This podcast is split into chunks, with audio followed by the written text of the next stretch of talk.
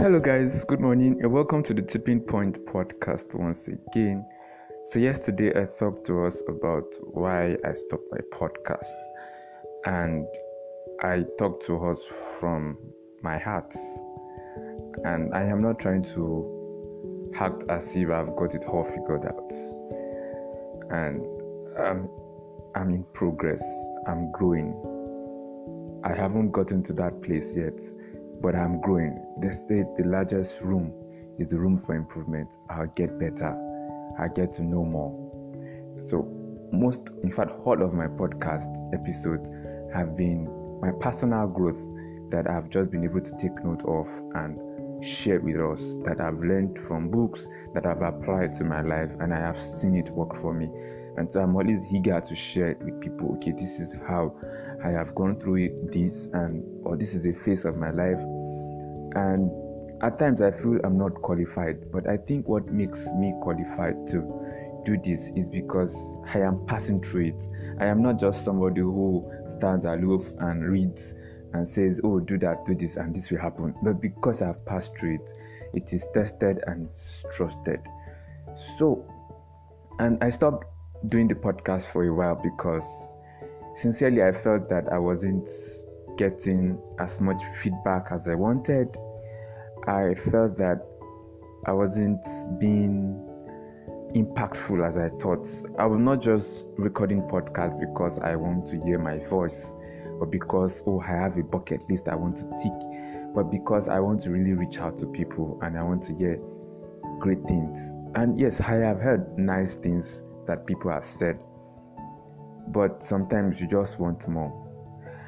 And I think I got discouraged, and that led me to just losing the motivation. I literally lost the fuel to drive my purpose. I, I lost the energy, and I think procrastination also came into it, it because I lost it. That wasn't need. I, I didn't just find that inner strength to overcome procrastination because I felt what I'm saying is not wanted.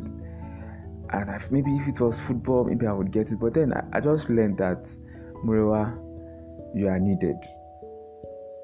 And sometimes in life, we start projects, we start things, and we feel like throwing up, or throwing the towel. We feel like giving up. We feel like, uh, I think, just let me put a stop. And I, I mentioned um, the story of David yesterday. David encouraged himself in the Lord against all odds. I had come to learn that people won't, people don't really care. People don't, hardly do you find people encourage you. Yes, people do encourage people. Sometimes people try to encourage you, depends on the circle you are. But I think that the most important encouragement is you. And the Bible recorded that David encouraged himself in the Lord. All his men left him. At that point, he was lonely.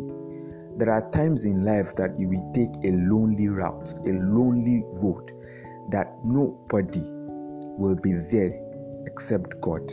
And there will be times when it looks like God is silent. So, do you turn back and leave that road because you've not gotten anything? And at the same time, too, when you're on that road, just be sure that you're on the right road. Don't look around for human validation. If the when we wait for human val- human validation can change. Somebody can say, "I like you a whole lot today," and tomorrow, based on his mood, he just says, "I don't like you." Does that mean that your value has reduced? Does that mean that your perception of yourself has reduced? And I've always wanted, oh yeah, Miro, you're doing well. But then we have to move beyond that level of we are comfortable and secured and we feel confident when people acknowledge what we do and say, oh, are doing well.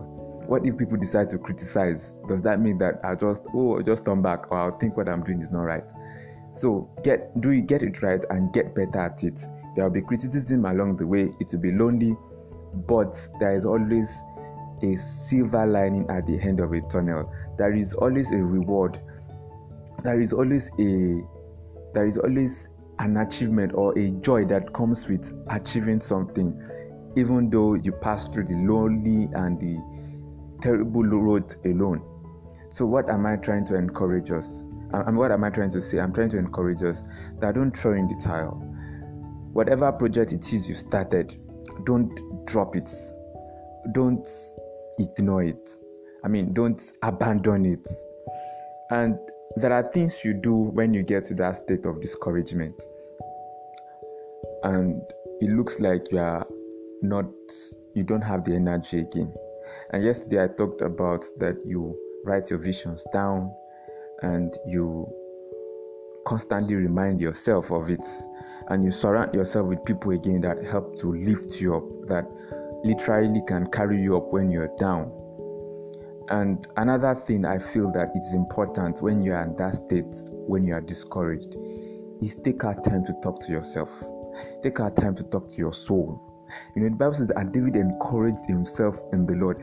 And at the point david was depressed. The bible says that David said, David was saying that, Why are you downcast, oh my soul? So that's that must have been a conversation between he and himself, if that makes sense. There are times when I just have to take a long walk and I just have to talk to myself. Moreover, you see, you cannot be waiting for validation of people. You have to rise up. You have to stand up. You have to be very secured in yourself. And so this leads me to the first point for today know that you are a reward to somebody. Let that constantly be a reminder. You are a reward to somebody. The graces of God upon your life, the wisdom of God in your life, the experiences you've had, the things you've seen, the skills you were you, you've been able to master, when you put it all together, somebody out there needs it somebody's life will not take another step unless you show up in their lives. Let's say, for instance, that you are learning. Okay, I'll use my profession as an instance. I was learning, I was passing through the law school, and there were a lot of times when we wanted to give up. But when I remember that I am a reward to somebody, somebody had there needs me, somebody had there wants me, somebody will be having a legal problem that will be between life and death very soon. And if I do not take this my legal profession serious, somebody might die or somebody might lose his life, somebody might have his rights infringed upon if I don't take up this cross and carry it. You know, at the point Jesus was when Jesus was at the at the was about to was went to the month of I think configuration and he was praying so bitterly, Lord, let this cup pass over me. And I think that one thing that Jesus might have would have been looking at would have been looking far into the future. And he will say, If I don't take this thing, Lord, people will perish. Mankind will be lost forever. And so that was what energized him. He knew he was a reward. Is a reward. And that kept energizing him. Is a reward. Jesus was a reward and he's still a reward and will be a reward. And he knows that after you've run the race, I am what you get for running the race. I am a reward you get. So when you have that in your mind, and because of that, Jesus bared it all. He bared the shame, he bared the pain, he bared it, he was able to carry it, carry his cross. He falls, he carries it up again because he's seen that I am a reward to some people. I am a reward to the human race. And he kept carrying it and he kept walking. He was seeing you and I that, oh, you, Muriwa, at the point will give his life to me. Muriwa, at the point will have access to the kingdom of God because of it. Me. So let me take the sacrifice. Let me bear it.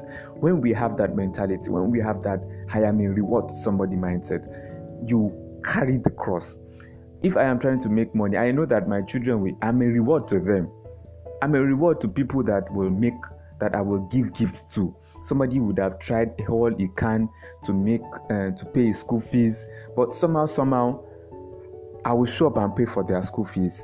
That is a reward. I am a reward. Somebody needs me. Somebody needs the graces. Somebody needs the things that God has committed to my hands. Somebody needs the talents that God has committed to my hands. Somebody out there needs the talents that God has committed to your hand. And just like the proverbial, the, the, pro, the parable in the Bible about the guy that God gave five talents to, two talents, and all of those things, somebody somewhere we need those talents that God has deposited in your life somebody somewhere will need it. And when you have that mindset i am a reward to somebody.